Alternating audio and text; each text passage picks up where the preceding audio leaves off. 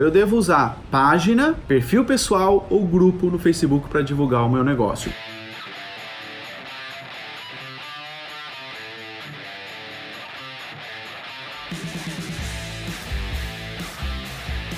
Eu sou o Luciano Roça, autor do livro Facebook para Negócios. Se você quiser conhecer o meu livro, digita aí no Google Facebook para Negócios, que você vai encontrar ele.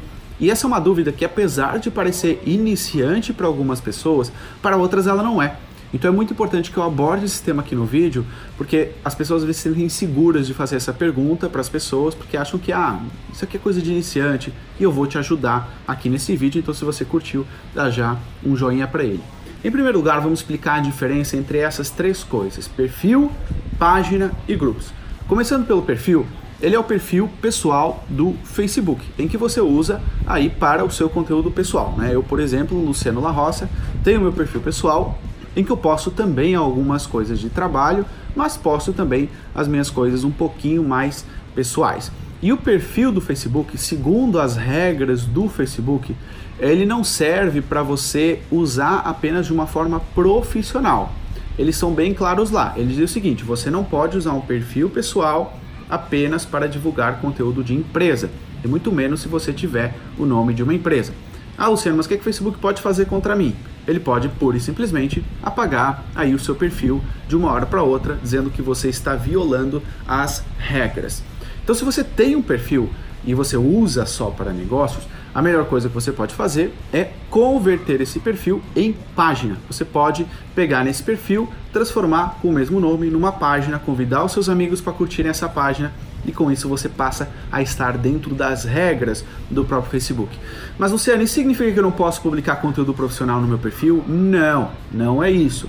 Mas você não pode ter um perfil apenas para publicar conteúdo que, não, que seja profissional. Tá bom? Você pode ter um perfil pessoal, de vez em quando divulgar suas coisas, tal como eu faço. E é para isso que serve o seu perfil pessoal. E o seu perfil pessoal, a partir dele, você gerencia todas as fanpages que você tem. E você também tem no seu perfil pessoal uma conta de anúncio. Então, recapitulando aqui a parte do perfil, seu perfil tem que ser pessoal, não pode ser empresarial. A partir dele, você gerencia todas as suas fanpages e você também tem uma conta de anúncios para você poder fazer anúncios pagos. Vamos agora à parte das páginas. As páginas elas foram criadas para que as empresas sim possam divulgar o seu conteúdo. Só que as páginas têm um sinão ou alguns sinãos, alguns problemas. Em primeiro lugar, o alcance das páginas ele não é tão bom como o alcance do perfil. Significa o quê? Quando você faz um post no seu perfil, é muito mais provável que você tenha mais engajamento do que quando você faz um post naquela página. Então isso realmente é um contra muito grande. E a partir das páginas você não pode ficar mandando, por exemplo, fazendo grupos de chat, como muitas pessoas fazem no perfil e ficam mandando mensagem para todo mundo, o que é um baita spam. Spam é você estar tá mandando publicidade para quem não pediu, nem quer ver o seu conteúdo de uma forma bastante introsiva. Mas não vamos falar só mal das páginas, vamos falar bem, porque efetivamente elas são o melhor meio de você se comunicar com a sua audiência se você tiver uma empresa.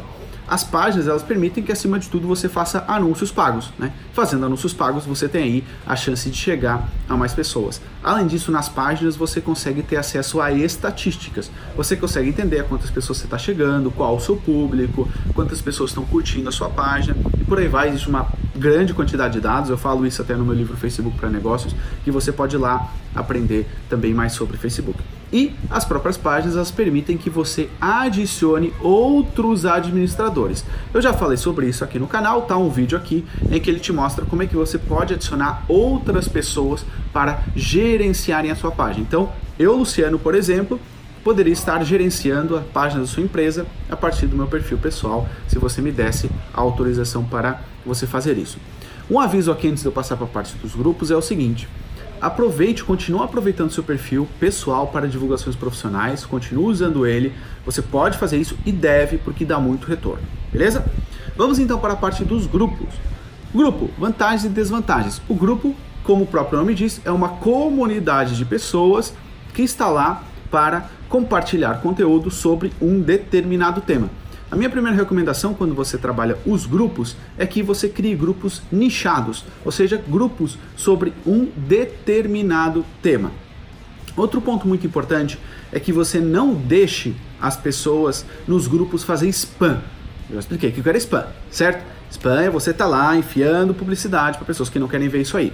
O que, que acontece? Quando você começa a deixar muita gente entrar no seu grupo, existem alguns que entram no seu grupo pensando o seguinte: epa, beleza, eu tenho aqui um local onde eu posso colocar muito conteúdo sobre a minha empresa, vou, vou usar o grupo desse cara para vender.